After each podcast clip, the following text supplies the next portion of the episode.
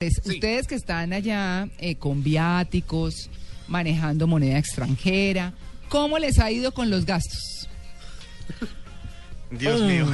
Dios, Ay, yo, yo en este momento estoy revisando mis bolsillos y me estoy dando cuenta que tengo dos reales en mis bolsillos. No, chino, O sea, la verdad es que acá está, es costoso, es costoso. Más que yo, te- yo tengo 50 centavos en el bolsillo, o sea que esos son cua- 500 pesos, más o menos. Igual Eso es lo que tengo, Sí. es todo lo que tengo en el Bueno, pero esos dos reales a mí aquí me alcanzan para una casquila de vanilla, que es el, el famoso cono de, del payaso, del- para no decir la marca. Sí. Eh, pero mm, pero me, me, me, me, me, me- me alcanza. Pero la verdad es que eh, sí, no es, no es barato, no es barato eh, poder eh, vivir por una ciudad como Río de Janeiro. Los taxis son costosos, la comida que se consigue, buena comida, no es eh, la, la, la más barata. Hay que disponer de un presupuesto que yo creo que la gente que está viniendo a Brasil lo está padeciendo. Luis Carlos, Eh, un los almuerzo. hoteles son costosos. Un almuerzo. Un almuerzo, ¿qué un buen trae? almuerzo, Sí. 40 reales. ¿Y qué trae? 40 mil pesos. Sí. Un almuerzo. Sí, sí, sí, sí, un almuerzo, un almuerzo. De la zona G, corrientazo. pues. Y eso, no, la zona G son a 60. Corrientazo. Sí. Pero te trae juguito, sopita. elegante.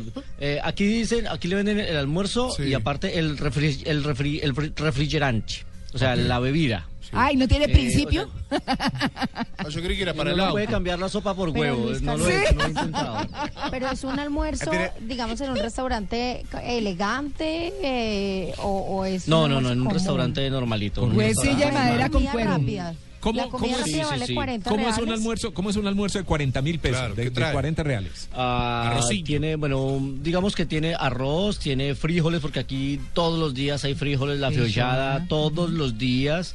eh, papa y, y- y- o pescado o Buena carne digestión. o frango que es pollo Oh, esas y una bebida que es una co- una, una, una gaseosa eh, y ensalada muy Nada básico muy normalito Nada del otro mundo. Sí, nada del otro mundo. Así, si uno quiere buscar algo más, eh, busca opciones como, como una buena pizza. Sí. Uno, bueno, puede encontrar una porción personal Ah, de una, una, una pizza eh, personal de cuatro porciones que le alcanza un, de pronto hasta para dos personas. Puede estar en 25 reales y, y una bebida adicional, o sea, 30 reales. Lo que pasa es que acá uno tiene que pensar en que, por ejemplo, el transporte público cuesta el doble que en Bogotá. Acá Y- el transporte público está a 3 mil pesos, a 3 reales. Entonces ustedes calculen todo por el doble. Claro. O sea, más o menos todo está como, como en ese rango. Entonces, un, Un- corrientazo que usted en Bogotá lo consigue a, a 7 mil, a 8 mil pesos, acá lo consigue de- por encima de los 20 mil pesos. Claro. Entonces, es como, un como taxi, un taxi, por ejemplo, de aquí desde la zona del IBC hasta el Maracaná, que es un recorrido de un media hora, 40 minutos máximo,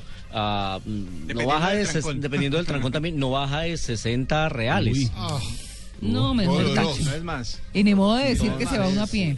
No, bueno. El otro día pagamos 90. Y trotando Sí, ahí por la vía. No, mijo. Bueno, llegas al otro día, pero llegas.